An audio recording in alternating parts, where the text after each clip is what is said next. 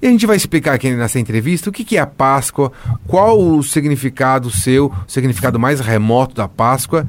E essa é uma das questões que quem vai responder para a gente é a professora Márcia Regina Correia, professora da Católica de Santa Catarina, nas disciplinas de Teologia Bíblica, entre outras aí. Tá?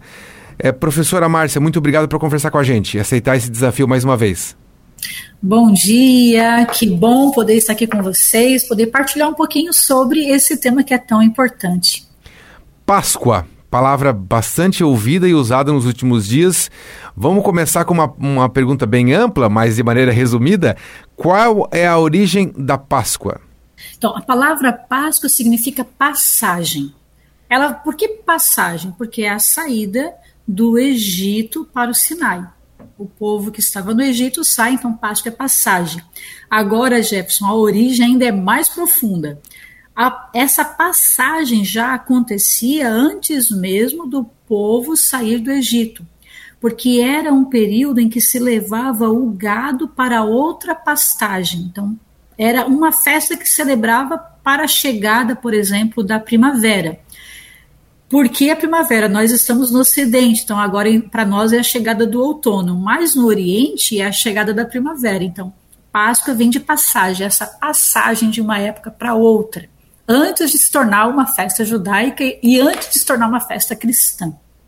Então sempre existiu essa festividade bem remotamente, então, né? Olha, Jefferson, a história da Páscoa é muito antiga. Nós vamos tê-la no livro do Êxodo falando da Páscoa, antes dela ser celebrada pelo povo judeu, antes de ser celebrada lá no século, vamos colocar aqui, século é, 13 antes de Cristo, ela já acontecia nos outros povos, porque era a festa da chegada da primavera. E na chegada da primavera, então, se trocava os gados de um, de um local para o outro. E essa festa teve um sentido religioso depois para o povo de Deus. O povo de Deus dá para essa festa que era do povo, que era cultural, um sentido religioso. Então já se tinha um sentido religioso, e é bem nesse dia, nesse, nessa época, que era a primeira lua nova da primavera, que se acontecia essa celebração, né? Se acontecia a passagem. E depois isso se dá para a Páscoa o sentido religioso. Então, os, judeus, o povo de Israel, antes de ser chamado de judeu, eles celebravam essa passagem com toda uma, uma preparação, né? Sim, muita comida com certeza, é isso? tinha comida, né? É, tinha, então, é, é, essas festas elas eram cercadas também pela agricultura, uhum. também haviam celebrações, haviam rituais, orações para se celebrar esse momento. Certo. Bom, em que momento que a Páscoa se tornou também uma festa cristã? Porque ah, para nós aqui no, no, nas Américas, por exemplo, principalmente no Brasil, né, a gente celebra a Páscoa, a maioria é como uma festa cristã, está aliada ao cristianismo, né? Sim. Em que momento passou eh, eh, da Páscoa, como você explicou para a gente, né, que era então então, veja, o povo de Israel dá àquela festa pagã um sentido religioso. Então, isso dava todo um sentido, a chegada da lua, a primeira lua nova da primavera, né? E havia toda uma celebração para aquilo. Então, os judeus vão vivendo aquilo. E a passagem do povo de Israel para sair do Egito, que era a escravidão, então veja, a saída da escravidão para a vida nova, se deu na Páscoa também tem uma coisa importante: a lua alta, a claridade, tudo isso ajudava a fazer a passagem. Então, o povo sai do Egito nessa época da Páscoa, então fica marcado. O povo judeu começa a celebrar essa, essa festa todo ano em memória daquele dia. O que aconteceu na Páscoa? Por que, que a Páscoa, se, qual é, como é que se vai transformar da Páscoa judaica para a Páscoa cristã? Porque Jesus celebrava todos os anos a Páscoa, todos os anos a família de Jesus ia para Jerusalém para celebrar a Páscoa. Mas naquele ano, que se era era a época de Páscoa, vamos pensar que naquela no ano de Jesus, alguns estudiosos vão dizer que a Páscoa ia cair no sábado que é o Shabat, que é o dia de descanso, porque a Páscoa é lunar, então ela segue a primeira lua nova da primavera. Aqui no, no Ocidente, a primeira lua nova do outono. Então a Páscoa ela sempre vai mudar de data. Naquele, na época de Jesus caiu ia cair no sábado. Jesus morre na sexta-feira. Então veja, para eles celebrarem a Páscoa eles não poderiam tocar em, em cadáveres. Então por isso que eles tinham pressa de sepultar Jesus para que eles pudessem fazer o ritual de purificação e poder celebrar a Páscoa. Então vai ser a morte de Jesus, a ressurreição de Jesus que vai dar a transformação da Páscoa judaica para a Páscoa cristã. De uma hora para outra, não. Isso vai ser um processo dos 100 primeiros anos, do, do, do ano zero, no, né, zero ali depois de, de Cristo até o ano 100, esse período de compreensão desse fato da pessoa de Jesus. Então, ali no ano 100, 150, ano 200, já se celebrava a Páscoa não mais no olhar judaico, mas no olhar cristão. A Páscoa era a memória da ressurreição. Como a Páscoa era a passagem da opressão para a vida, de alguma forma, ela também é passagem de opressão para a vida, porque para os cristãos a Páscoa marca o quê? Jesus liberta da morte.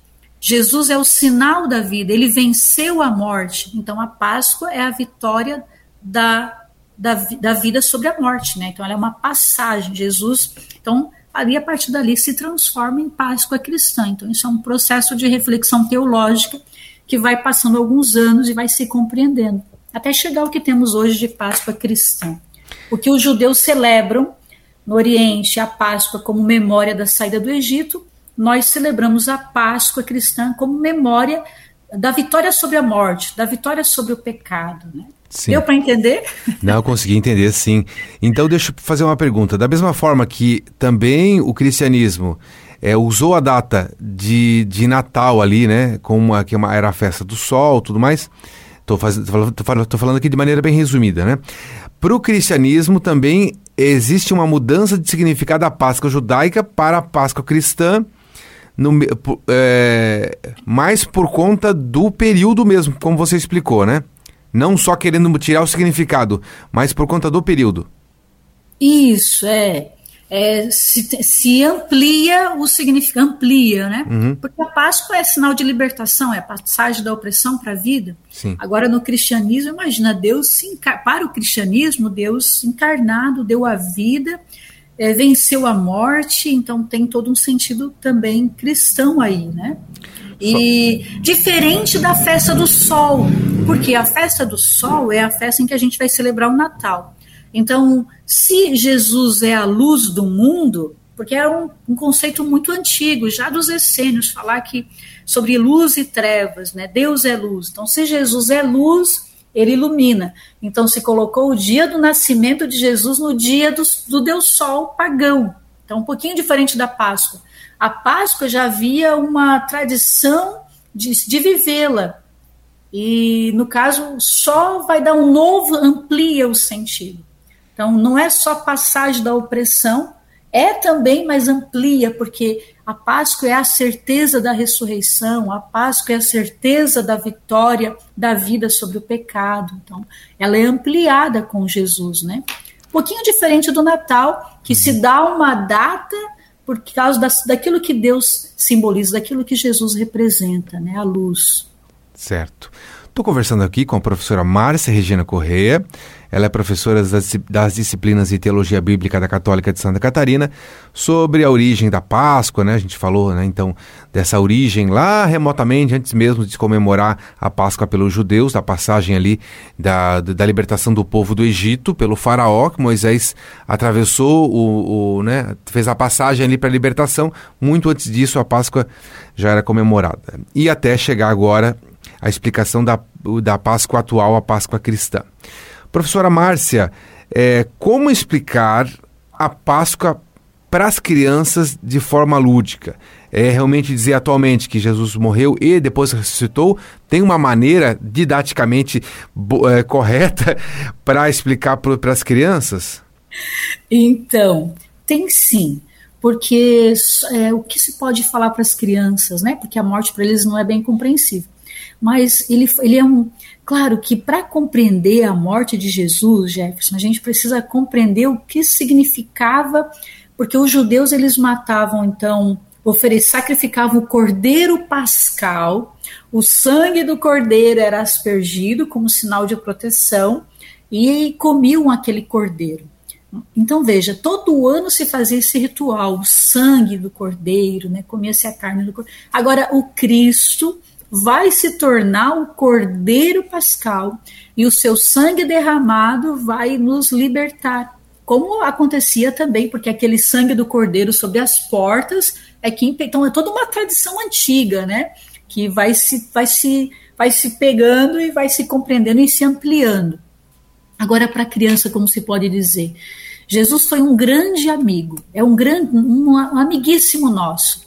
E ele falou muitas verdades. E se ele dissesse que todas as suas verdades eram mentiras, ele então não teria morrido, mas ele preferiu então falar a verdade e pagar o preço da verdade do que mentir. A criança ela entende muito bem isso, né? Porque se Jesus falasse assim, eu não sou Deus, beleza, estaria acabado, ele não teria morrido. Se Jesus lá no Getsemane tivesse pegado, descido o deserto da Judéia e sumido, ninguém encontrava mais ele e tinha acabado. Mas ele preferiu escolher a verdade e dar a sua vida para que a gente soubesse a verdade, senão a gente nunca saberia a verdade, né? Claro, é uma maneira de dizer para a criança, certo. porque daí ela compreende.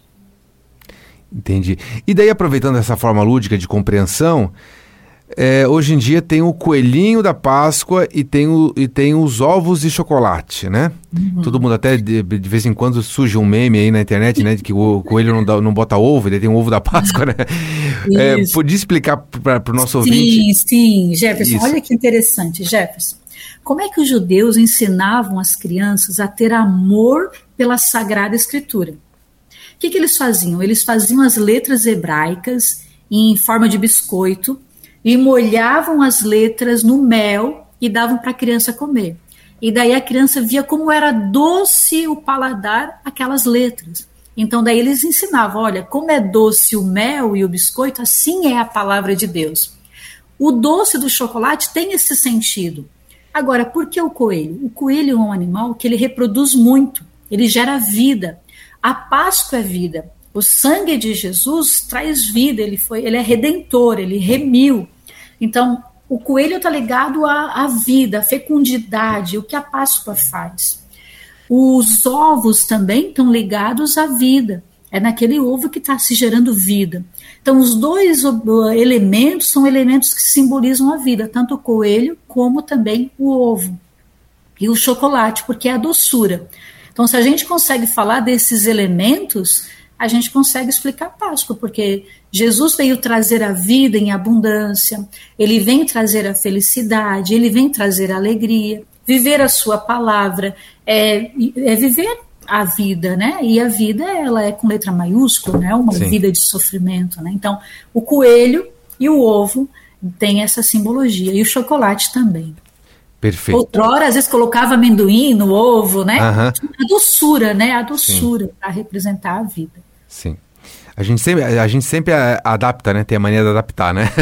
Isso é do ser humano, o ser em todas as culturas. Jefferson, uhum. olha só, não sei se ainda tem uns minutinhos. Tem uns minutinhos. Veja que antigamente, quando eles iam sepultar as pessoas, mesmo antes de compreender Deus, isso assim, os, os pré-históricos lá, uh, os esqueletos encontrados de muitos séculos antes mesmo do mundo bíblico, se percebeu que as pessoas eram enterradas em forma de feto eles faziam de um jeito que a, que a pessoa ficasse em forma de feto, virada para o sol.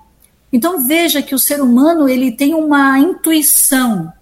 Ele tem, ele, ele tem a intuição, e essa intuição vem de Deus. Né? Então, olha só, antes mesmo de pensar em ressurreição, eles já enterravam pensando na ressurreição, né? no sol, no voltar. Porque o feto, voltar para a vida. Então, o ser humano ele é muito criativo. E quando ele usa a sua criatividade por bem, ele transforma o mundo, né? Perfeito. Que bom. É, a gente está conversando aqui com a professora Márcia Regina Corrêa sobre o significado da Páscoa e os símbolos da Páscoa.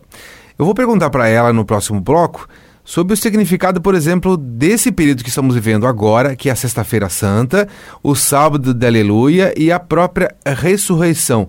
Uma palavra grande com vários S's e R's que muitas, muitas vezes a gente deixa passar, é, é, digamos assim, né, de forma batida, sem entender os seus significados. E voltamos com a nossa entrevista com a professora Márcia Regina Corrêa sobre a Páscoa e agora vamos falar da Sexta-feira Santa, que estamos vivendo agora a Sexta-feira Santa. Muitos chamam de Sexta-feira da Paixão e a gente vai saber esses significados. Professora Márcia, o significado da Sexta-feira Santa. Explica pra gente. Então, Jefferson, por que, sexta, por que não se come carne na sexta-feira? É, é como é, um oferecimento a Jesus que se deu a sua carne por nós. É para isso. A, a, o não comer carne é lembrando aquele que, por amar a verdade, se deu a nós. Então, por amor a ele, nós não comemos carne na sexta-feira. Isso é uma prática milenar da igreja, né? antiguíssima já. Lembrando que os judeus haviam algumas prescrições rituais né, na sua Páscoa. Então, isso foi entrando na cultura cristã e, e absorvendo, né? Então, veja, havia uma, um jeito judaico de viver e depois se tem prescrições alimentares. Os judeus já tinham. E certo. os cristãos vão tomando essa, de não comer carne, então, na sexta-feira. E a sexta-feira santa é a sexta-feira, a sexta-feira da morte de Jesus, historicamente? É a sexta-feira da morte de Jesus. Por quê? Provavelmente naquele ano a Páscoa ia acontecer num sábado. E provavelmente, então, é, provavelmente assim, quase assim, comprovado que foi numa sexta-feira. Você até citou que na Páscoa não, não podia se tocar nos cadáveres, né? Então a, intenção de, de, da morte de Jesus e já encerrar na, eh, já enterrar Jesus na própria eh, sexta-feira. muito né? rápido, né? Tiveram Sim. que ser rápido, conseguir um local para colocá-lo, porque por mais que no, no, sábado, que é o Shabat dos judeus, é o dia do descanso. Você tem, tem várias coisas que você não pode fazer no sábado para que você esteja puro para poder celebrar o sábado. Mas naquele ano era Páscoa, então ainda era maior.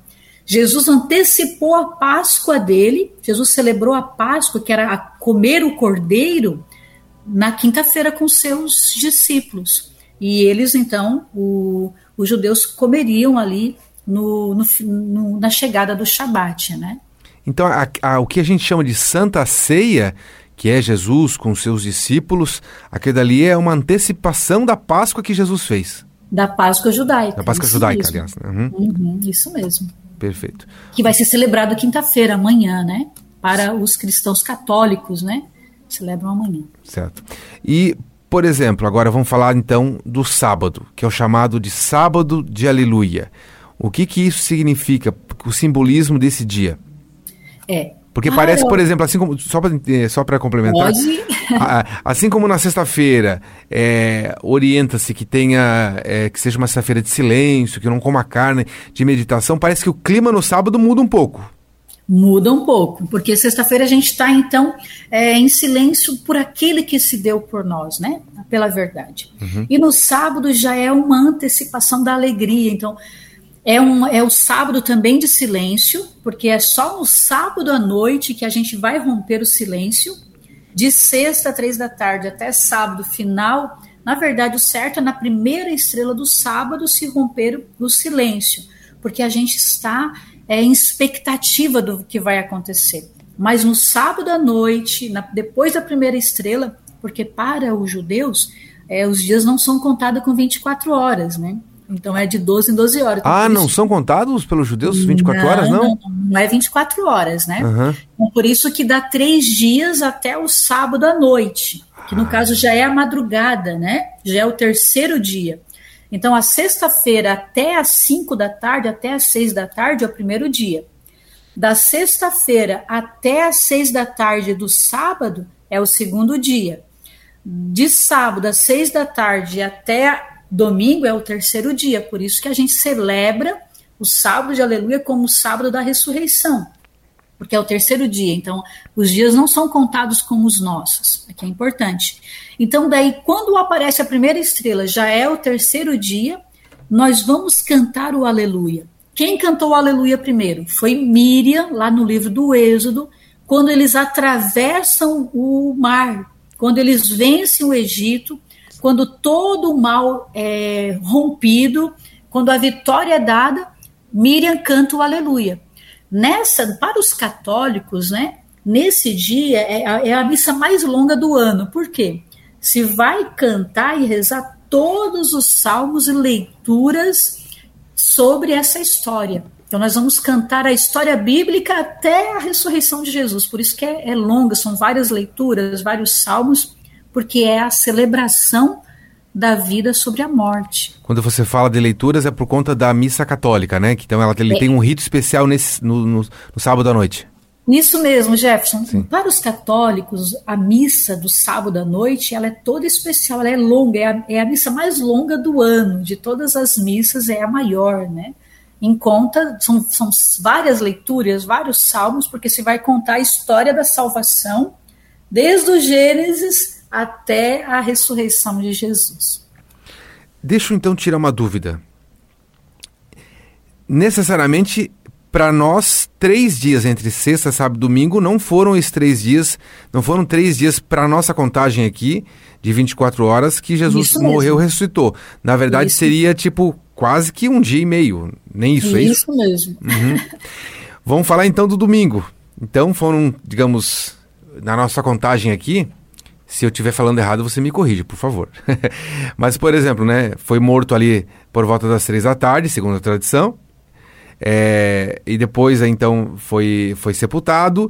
À noite, já, já é, à noite, então, permaneceu ali é, morto. E já na, no outro dia de manhãzinho é que Jesus ressuscitou. Foi isso?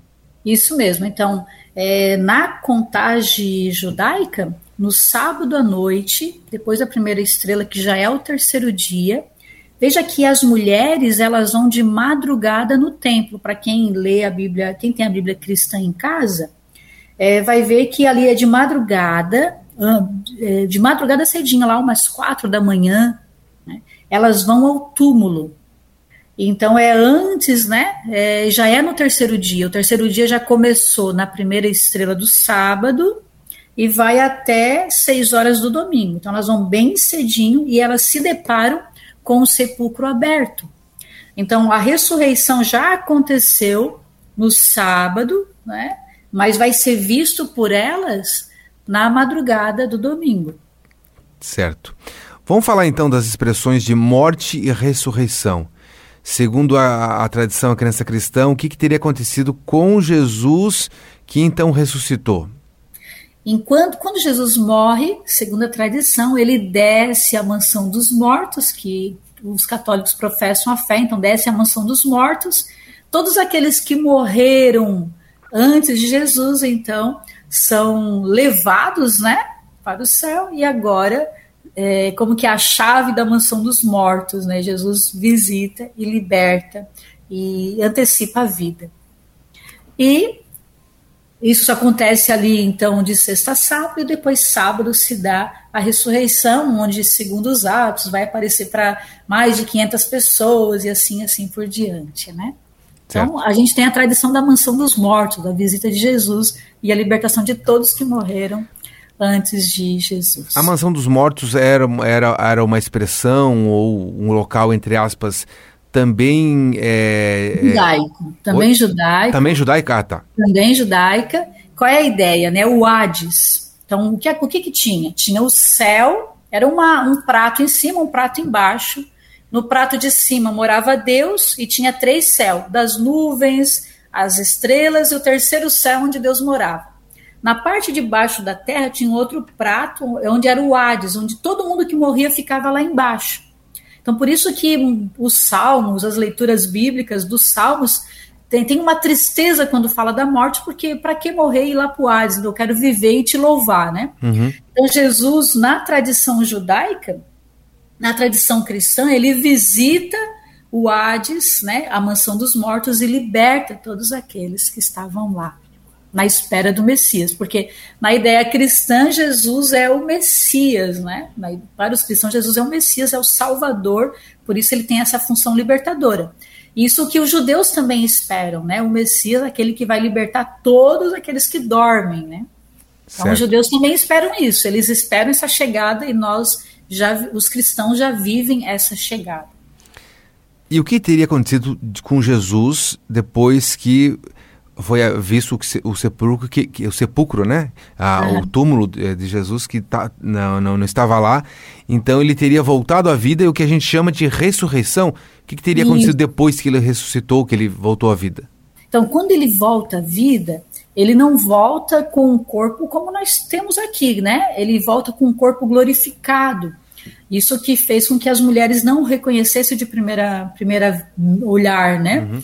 E os atos vão falar que ele ultrapassa paredes, né? Então, para as crianças é até legal, olha, né? A força da ressurreição. Então, Paulo vai utilizar também. Quando nós ressuscitarmos, nós não vamos ser como esse corpo. Nós, imagina a semente, ela cai na terra e nasce uma plantinha. Então, é transformado. A mesma coisa, a ressurreição. Então, Jesus recebe, Jesus, aquele corpo de Jesus, é, a carne, ela é transformada num corpo glorificado mas as marcas das chagas permanecem no corpo glorificado. Né? Então, as marcas da nossa história permanecem para dizer que há vitória sobre a morte. Eu não sei se eu te respondi, Jefferson. Respondeu, respondeu. Por que isso foi tão impactante para a história da humanidade que chegou a. Né, mudou-se mudou calendário, né, vou citar aqui, né?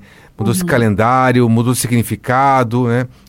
Claro que tem a questão do crescimento do cristianismo, dos, da, né, dos, dos, convertidos para o cristianismo, né? Por que, que se mudou bem. a partir dessa, de Jesus? Pergunta fantástica. Por quê? Foi a primeira pessoa que ressuscitou. Não existe nenhuma pessoa ressuscitada. Lázaro voltou à vida no Evangelho de João, mas ele morreu depois. Jesus não morre mais. Então, é, a, é, a ressurreição é a vitória definitiva sobre a morte. Jesus não ressuscita e morre de novo, ele ressuscita e é elevado aos céus. Então, é, a ressurreição é um marco de transformação. E é a certeza de que, e daí onde é um pouco da ideia judaica e cristã, se Adão pecou, todos pecaram, porque para os judeus é tudo coletivo. Se um peca na comunidade, todos pecam. Então, a ideia judaica é coletiva. Se Adão pecou, todos pecaram. Eram muitos judeus no início. Se Adão pecou, todos pecaram. Se Jesus ressuscitou, todos nós ressuscitaremos. Porque é a ideia coletiva, né? Então, esse é o princípio aí também da judaico e cristão. Embora lembrando que no judaísmo há várias formas de pensar o judaísmo, não é? Então, há várias ideias também sobre ah, o judaísmo, né? Então, porque a ressurreição é esse marco, é a novidade, foi o primeiro de todos, e então foi visto também por muitas pessoas.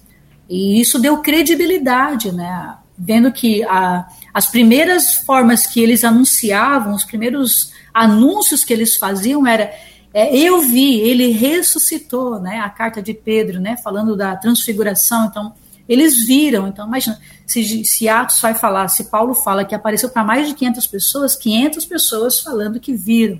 E cada um foi falando, espalhando, espalhando, e ainda contando com a força que para os cristãos é a força do Espírito, que também dá essa, essa credibilidade, né? Mas aqui está realmente uma, uma, um marco, foi um marco histórico, foi o Sim. primeiro que ressuscitou, né? Muito bom. A gente conversou aqui com a professora Márcia, Márcia Regina Correa, ela que é professora das disciplinas de Teologia Bíblica, entre outras, né, da Católica de Santa Catarina, a universidade, o centro, o centro universitário, e explicou aqui durante esses últimos minutos sobre o significado da Semana Santa, do sábado, da, do próprio domingo de Páscoa e também sobre ali a questão do que, que é a origem da Páscoa, né? A sua, sua tradição, como que se tornou a Páscoa é, judaica é, teve mais significado eh, para a cristã, logicamente, porque os cristãos cresceram mais em número do que os próprios judeus, né? Tô, tô, tô falando errado ou é certo? Sim, sim, Isso. ainda, ainda Nós temos... embora os números estão mudando, né? Sim, sim. Os entendi. números estão mudando. Muito bom. Então, sobre todo o significado, para ajudar a gente a entender, então, o significado das datas, os símbolos e as nossas comemorações. Nada melhor do que comemorar um, um, um período, um feriado, uma data, sabendo o seu significado, né? Para não só achar que é para ir para casa e ficar descansando, né? Para dar sentido também um pouco mais à vida. Professora Márcia, muito obrigado pela sua participação mais uma vez aqui. Feliz Páscoa! Feliz Páscoa, obrigada. Deus abençoe. Amém. E lembrando que você pode ouvir nossas entrevistas e podcasts nas plataformas de áudio. Estamos no Spotify, Google Podcast, Amazon Music e também no Anchor FM. É só digitar lá o, nome Rádio Cultura aliás, o nome da rádio, que é o Joinville Cultural FM, aproveitar e compartilhar então com seus contatos.